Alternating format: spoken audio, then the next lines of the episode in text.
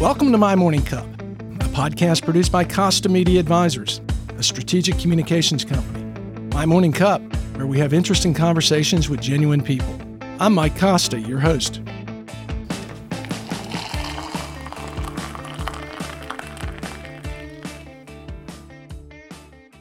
My guest this week is Jim Kennedy. Jim came to Chattanooga in 1974 to teach English and drama at the Baylor School. Little did he know at that time he would be part of nearly every organization creating positive change in Chattanooga over the last 50 years. Jim, welcome to My Morning Cup. Before we talk about your role in Chattanooga's rebirth over the last 5 decades, let me ask, what's in your morning cup? Mike, my morning cup always consists of black coffee consumed while reading the Chattanooga Times Free Press online. So you converted to online. I did, and it was I was a long holdout. Were you? I loved the feel of the morning paper, but when we moved, the paper didn't follow us for about a week, and so he said, I got used to reading it on the computer. Well, good. Well, welcome. We've known each other a while, and you've got such a tremendous history in Chattanooga. I'm going to start back at the beginning. You were born in Rochester, New York. You had dreams of being an actor. I did a lot of theater in high school and college as well. And there was a part of me that thought that might be an interesting career to follow. But my older sister, Mimi, who has navigated a very successful career. She's got a tremendous amount of credits to her name. Yeah, stage, TV, and film. Mimi was doing the acting thing and working her way through the ranks in New York and doing all of the struggles that go with being a struggling actor in New York, which meant that my parents had to support her vision. Yeah. So anytime the conversation turned to my perhaps doing the same thing, that was pretty quickly kiboshed at the dinner table. They kind of steered you in a different direction, huh? Exactly right. And where did they steer you? Well, they, being the youngest of four, right? Mm-hmm. They didn't do much steering with me. All three of my siblings were sort of overachievers, brilliant scholarship winners, and I wasn't exactly that cut of cloth. So I really did navigate on my own more than they did, and including working my way through college as an English major and really not knowing what I was going to do with that, but doing exactly what all good English majors do. I went to go teach English. And so that's what brought me here, was the fact that I was looking for teaching positions, mostly in the Northeast, until my brother, who had preceded me by a year at Baylor, said there was an opening in the English department down here. But you guys were upper state New York family. Rochester. How does he first end up in New York, and what attracts you down? Because I know in our previous conversation, you got more family coming this way. Well, his development was migratory. He did his undergraduate at Holy Cross in Massachusetts, but then did his graduate work at Chapel Hill. And it was there that he learned of Baylor. And so he, with his PhD in hand, and he could have taught anywhere, he came to Baylor, fell in love with the school, fell in love with the city, and told me that I ought to look at it. And I thought he was out of his mind that I would even think about coming to a place called Chattanooga, Tennessee. Yeah. When he came and when you came, Baylor was still all boys. It was. And was it military? Military had gone out in 71, I think. Wow. Yeah. You get here, and how long do you teach at Baylor? Taught at Baylor for 3 years. I was fully immersed in the Baylor experience. I lived on the dormitory hall. Wow. I coached. I did ran the theater department. So there was a lot of stuff that you lived that, 7 days a week. And I was pretty worn out after 3 years and decided to do something else. What was Chattanooga like at that time? Because the real transition started in the 90s. And my image of the 70s is manufacturing jobs were leaving the city, and it wasn't a lot of positives. So I would imagine you probably spent more time on the Baylor campus than you did in the city. Absolutely. As a dorm parent, you seldom left the campus. If you did leave, it was probably on the weekend to go out to dinner. And then the joke then was, where do you want to go out to dinner tonight? The loft or the town and country? Oh, wait a minute. We have a couple of extra dollars. Maybe the Reed House Green Room. Ooh. So it was really limited in terms of what the city had to offer, a 20-something who was interested in the social life. Yeah, not much of one. So You're at Baylor 3 years. It's a great experience, but it's also a grind. Well, it was, but it was an enjoyable grind. And I don't want to in any way sound like I didn't love that work and love the school. I wound up back there eventually. But, you know, it was also paying a teacher's salary. So I've also had that in mind, is that I probably wanted to make a little bit more money. And how'd you find your next opportunity, and what was that? Next opportunity came with an opportunity to enter a management training program with the Houston Coca-Cola Bottling Company. So Houston as in Houston, Texas? Houston, Texas. So from the frying pan into the fire. Yeah. Went to Houston and spent 2 years there. It was quite an experience. I found Houston to be sort of a soulless place. So how'd you get back here? Well, Miller Reid Advertising. And advertising was something I was always sort of interested in. Well, you're a creative guy. Too. Well, and that creative outlet. So I applied for a position there. They were looking for an account executive, and I was hired to do that work and entered the agency in 1979. I became the creative director, I think, in 1983 for about 6 years. When you were at Miller Reid, what were some of the accounts that you worked with? The old Lawrence Doster automobile dealership. We had the Wendy's restaurants locally. We had the Loft restaurant, which at the time, there actually were three lofts. There was here, St. Louis, and Memphis. I remember the Memphis one. It was on Mount Moriah. Yeah. They were divisions of Crystal. But the guys who ran the Loft, a guy named Juergen Mutz and Hamid Andalib, who everybody in Chattanooga knows, they were so adventurous in terms of how they wanted to do creative. They let us do a lot of really wonderful things in terms of radio and outdoor, and it was just a lot of fun. So we built a reputation as a company that did a good job with its clients, and it was then that the folks at the Lupton Company approached us and said, we would like you guys to handle the promotional work for all of our bottling plants. Explain what the Lupton Company is. Well, the Lupton Company was the holding company for Jack Lupton's bottling interests. And he, at the time... What was he bottling? Coca-Cola. Okay. There you go. And all those ancillary beverages. Yeah. But Jack, at the time, owned Houston, Dallas, Denver, Colorado, Phoenix, and several in North Carolina. I'm sorry, interest in North Carolina, but then some North Florida bottlers as well. So we had a deal with McCann Erickson, which was the national advertising firm for Coca-Cola, that we would split the commissions on the ads that were placed for those bottling interests.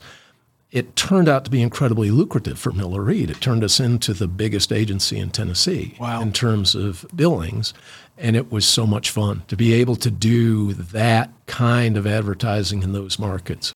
So in coming from being an English major with interest in drama, all of a sudden you're in Mad Men territory, you know? Yeah. What's that like? Well, as the creative director, you know, you go along and you have the license to be a little off the wall in meetings. Because you're the creative guy, right? And the client will look to the account executive and say, what is this guy doing? But, you know, that sort of license to float ideas, it was just really interesting and expanding. And I'm sure it fed that creative need. No question. From a relationship and networking standpoint, how important was that phase of your life in meeting people? Extremely so. Back in the day, I honestly don't know if the Chattanooga Ad Federation is still active and doing a lot of things, but it was a very active organization back then and a lot of opportunity to meet a lot of different people. But yeah, that phase of my life was really good. The bottom came out a little bit when Jack Lupton announced one day that he was going to sell his bottling plants. Yeah. So we lost overnight that tremendous chunk of business and downsized from an agency that at one point had 70 some odd employees in 6 different cities to about 20 people in Chattanooga. So that's probably 75% of the agency's billing, I would imagine. Yeah. So it was at that point that, you know, sort of another crossroads. Did I want to go back and fight that fight again to rebuild the agency or look for another opportunity? And that opportunity showed up in the form of the River City Company. Yeah, talk a little bit about that, because River City's had an integral part in the changes in downtown. But when did it come into existence in terms of the River City Company and its involvement with downtown? Because if I'm not mistaken, it was a novel approach to develop in downtown. Not everyone had a development company like that. Right. I often say, if asked, why did Chattanooga achieve what it did? And I say one of the reasons was they created the River City Company, because we had created the Tennessee River Park Master Plan. It was a great community effort. Everybody came, had input to it. What year was that? That was 85, I believe, the plan was published. And then in 86, River City was created. And they were given the task of waking up every morning and putting that plan into practice and to create the vision, bring the vision to life that the community had created. And more importantly, they weren't just told to do that. Original board, and along with the help of the city and the county, capitalized the River City Company so they could go begin to assemble land to make the river walk happen, for example, and to put the land together at Ross's Landing so you could build the aquarium. Let me step back and ask a question about before the formation of River City Company. What was the driving impetus behind the plan? Was it a citizen outreach, or what drove the purpose of, we got to do something? Yeah, that goes back to the creation of Chattanooga Venture. And that was in the early 80s. It came about as a result of a chamber-organized visit to Indianapolis. You know, the chamber at the time was taking, you know, community leaders to different cities to say, you know, what sort of ideas can we poach to bring back here. And one of the things that Indianapolis had done was to create a storefront where people could come in and say, this is what I would like to see happen here in my town. Mm-hmm. And their promise was, if you come in and give us an idea, it's going on the wall, and we're going to make sure that somebody gives it some time and looks at it. We came back and used that idea to create Chattanooga Venture. And Venture then rolled out the Vision 2000 process that was this huge public conversation, and they exported it. You didn't have to come to Chattanooga Venture.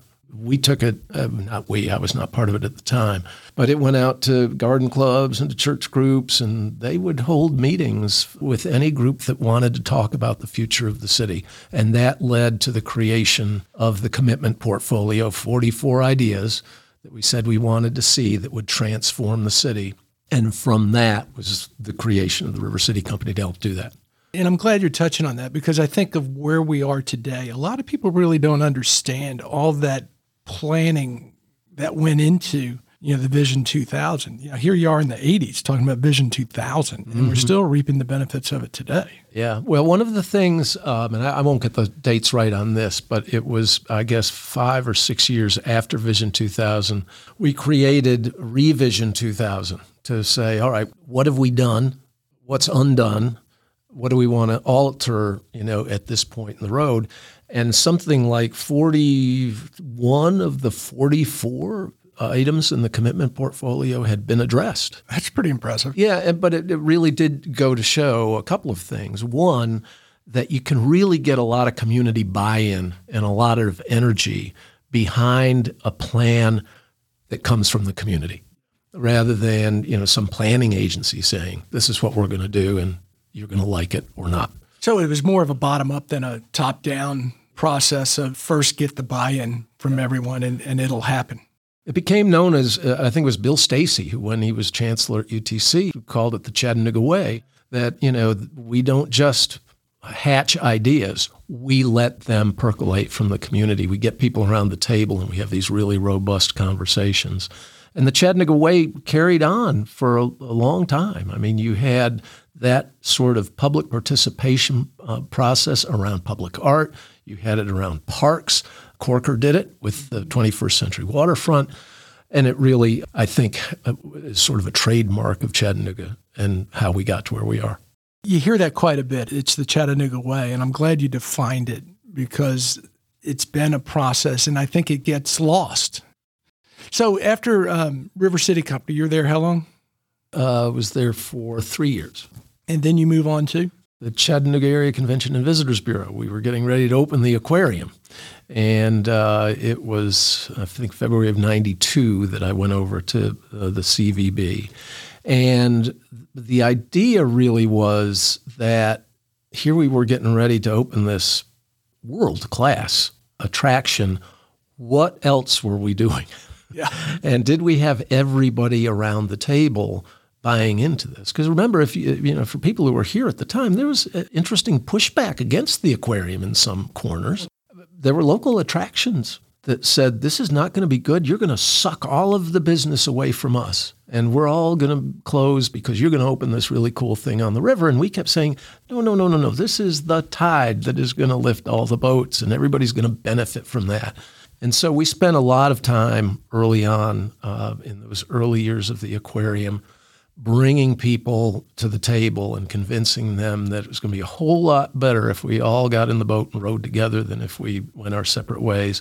And I always like to give credit to a guy named Jim Heckers, who was the first marketing manager, director for the aquarium. He showed up in my office one day and he said, I want to take the aquarium's advertising dollars and put them into a joint marketing program. Oh, wow. And of course, that got everybody else to say, oh, yeah, if they're in, I'm in. And so we were able to create a cooperative marketing program that really made a difference, in particularly in media buys in Atlanta. I was in television in Memphis when the aquarium opened, and one of the things I remember about it is for the first 3 to 5 years, the aquarium would do satellite tours where local television stations from Memphis would send their satellite truck over and do the morning show from the aquarium. Yeah, I do remember standing on the Walnut Street Bridge one morning for an hour, and the satellite truck was there, and they'd say, all right, next we're with WKYZ in and Mineola. You did the same spiel, just different call letters. So, yeah, with different morning team. Yeah, but it really introduced the aquarium as Tennessee's aquarium. And, you know, being on the west side of the state as I was, the first thing everyone says, an aquarium in Chattanooga? They don't even have any water. You know, because the thought is aquariums are saltwater. And if I'm not mistaken, the Tennessee Aquarium was the first to really trace the journey of the river from the mountains down. Yeah, it was billed at the time as the world's largest freshwater aquarium, and it may still be. And there were people who said, that is the craziest idea. Nobody is going to come and look through the glass at a trout. You know, they want to see a shark or an octopus or whatever. And what we had done some research on, and at the time there was such a sport fishing community here, probably still is, they had done the numbers on how many sport fishermen there were within, you know, like 200 miles of Chattanooga. And they said, all those guys are going to come here. They're going to want to see what the trout is doing underwater. They're going to want to see what the crappie is doing. And so, my favorite number on the aquarium was the projected attendance in year one was 650,000 people. It was 1.2 million by the time it was over. That's got to make you feel good. And that's proved to be such an anchor. Yeah. You're at the Convention and Visitors Bureau for how long? I was there for 6 years. And what's after that? The Chamber of Commerce. John Kinsey had become mayor, and he asked me if I would be interested in going to the chamber to help oversee the transition of economic development from what was then called River Valley Partners back to the chamber. Because there was a growing sense that if Chattanooga was going to do what it needed to do in economic development, you really had to have the chamber as the place where that happened. So I went to the chamber, spent 3 years there, got that transition done. At that time, there was a lot of different hands in economic development, if I'm not mistaken. Well, again, it was River Valley Partners was an outgrowth of the River City Company. And Bill Sutterth and Chris Crimmins, who had been so incredibly successful with downtown redevelopment at River City, they were approached, I think, it was either Dalton Roberts or Claude Ramsey at the time, but said, you've done such a good job with that, we want you to do the county. So Bill and Chris took that on, and that grew into a larger group. But again, there was a sense that they wanted to have economic development back at the chamber. You just said something, and I think it's an important note. They said, you did such a good job of that, we want you to do this. Mm-hmm. In talking to people who have had successful careers, as I told you earlier, not many people started out with, I'm going to be this and do this. That you take your opportunity and you do the best job you can. Doors open. Right. And I think your career is a good example of that. Yeah. I've been so lucky to be with organizations where you do meet people, you do network with people, you do cooperative programs with people so that if an opportunity opens up, somebody can come to you and say, hey, you might be good at this. Would you come help us? And how important is that to you? Because I think there's also a sense of some people look at it as I'm going to keep my cards pretty close to my chest and make sure that really I'm not giving away too much. It seems the more collaborative, the more opportunities. Well, I just think Chattanooga is one of the most collaborative places I can imagine. I mean, I haven't been a whole lot of other places. I've had a lot of communities that came to visit us during those years after the opening of the aquarium, and they all shook their heads and say, how do you guys do it here? How do you get these people, all of these disparate organizations, to sit around the table and cooperate? This is just amazing. So I do think there's something in the DNA of this community, and it may not be historical going back to 18 whatever, but it probably started with that work in the mid-'80s when we said, we can do a whole lot more together than we can. And that's kind of the tale of two Chattanoogas. There's a pre-'80s industrial Chattanooga, and then there's the rebirth, the history of a renaissance. Yep. One of the other things you brought up is how cities are different. I grew up in West Tennessee and Memphis, and when I moved here, I met you about 2000. What I took away from what I was getting out of Chattanooga, comparing it to Memphis, both cities have great ideas. There's no shortage of ideas in any city. The difference is they got done here. In a Memphis or any other city where they don't get done, they seem to argue over them for 2, 3, 4 years. And then there's a consensus, well, we're going to do something. And it's about half the idea that it was. So if the aquarium had been built in another city, it may not have been the world's largest freshwater aquarium. It may have been it's a pretty nice fish tank. Or it might not have gotten built. Exactly. You know, leaping ahead to my work at Kennedy, Coulter, Rushing, and Watson, when we created a private consulting firm to help communities with planning, we did work in Memphis and in Knoxville. And one of the programs I remember was the work that we did with the Knoxville Riverfront. Great community process and a great plan. Nothing really came of it because they just didn't have the leadership to go raise the money to make that happen. You know, Knoxville and I think Nashville are great examples of that. Here we are, three cities with rivers running through their downtown. I've spent a lot of time in Knoxville being a Tennessee grad, and the riverfront's great if you're pulling your boat up and going to a football game. Nashville, it amazes me, they don't do more with that riverfront right there, particularly with the way Lower Broadway is. And I think to your point, there's no impetus of someone saying, cut the crap. We're going to get this done. Mm-hmm. And Chattanooga, you also have to remember that this community has been blessed with philanthropic money. That Jack Lupton was incredibly gracious in saying, if the community wants to build an aquarium, I'll help make that happen. And then his foundation, the Lindhurst Foundation, not only back then, but to the current day, still doing things to help these visions come true. So, you know, not every community has those types of pockets. No. But I do think every community has at least one pocket.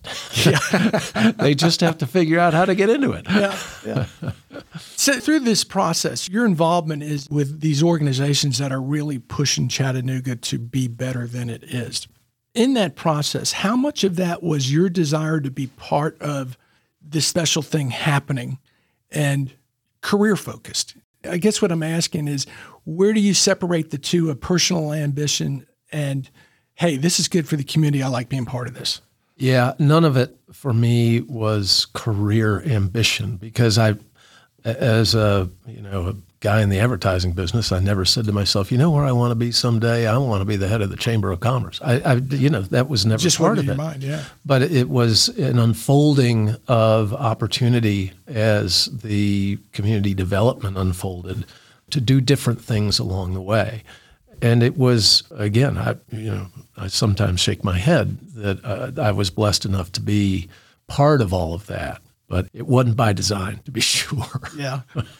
So you've been through all this and you come back full circle and you go back to the Baylor School. Yeah. It followed 10 years of doing a private enterprise. Started out as Kennedy and Associates and then joined forces with Ann Coulter, who had run for mayor and was looking for something to do. And she had been at River City Company. She had indeed. She and Ken Hayes were sort of the driving forces in making Corker's 21st Century Riverfront Plan get done.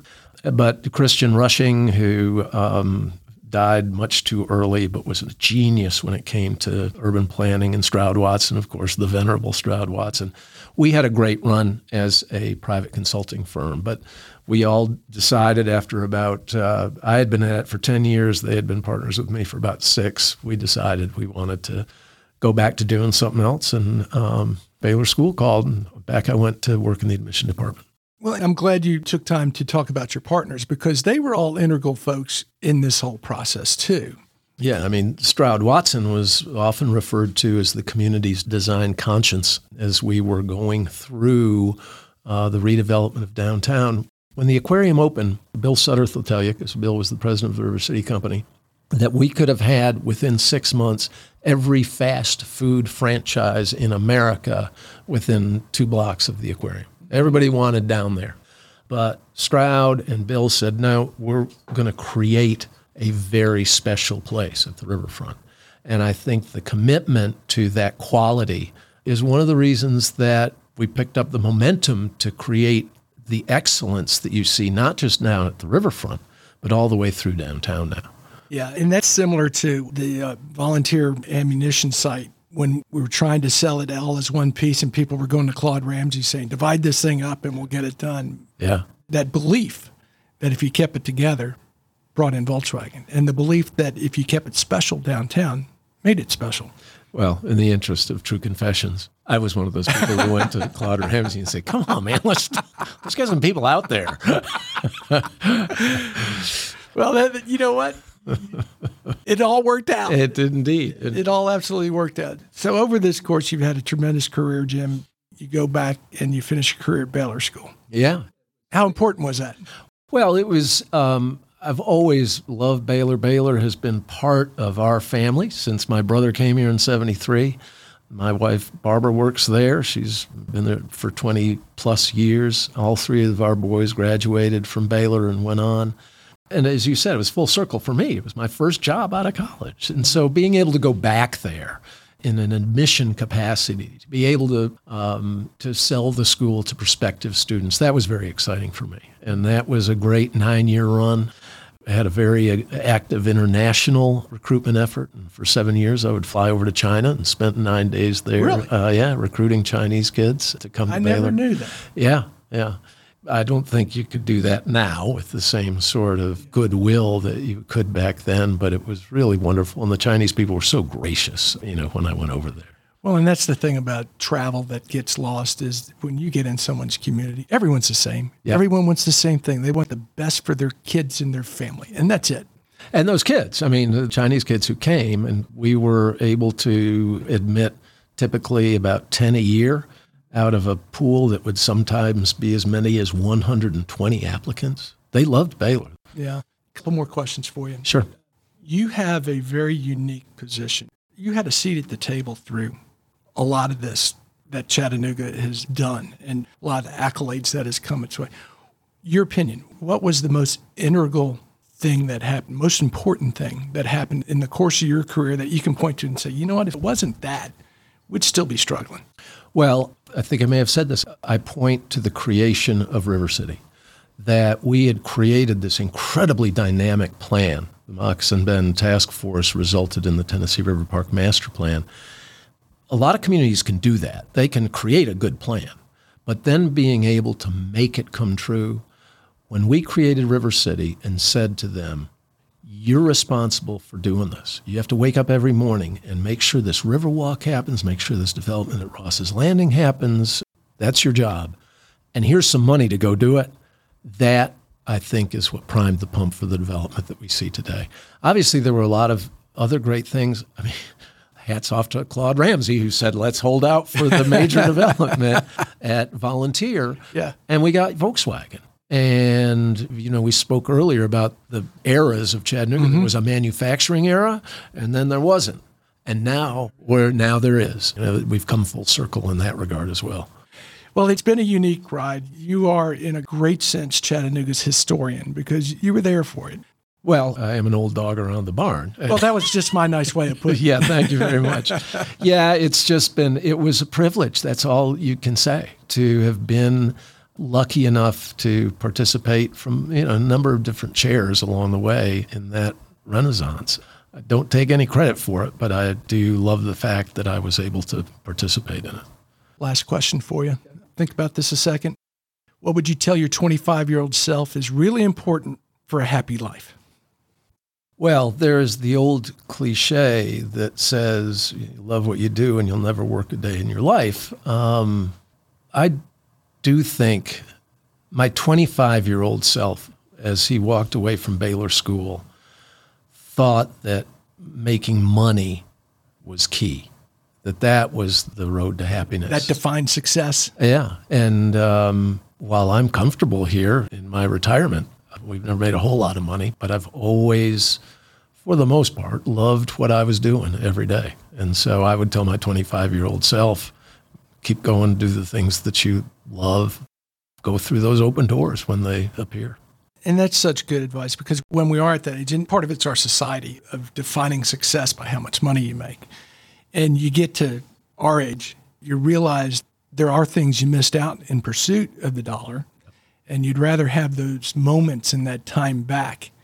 No question about it. And, you know, again, I look at our kids, and they're all well launched for now and all appear to be very happy in what they're doing. So that makes a parent happy and fulfilled. You look happy, and I'm very happy I met you when I did. And thanks so much for coming on My Morning Cup. It was a great pleasure. Thanks.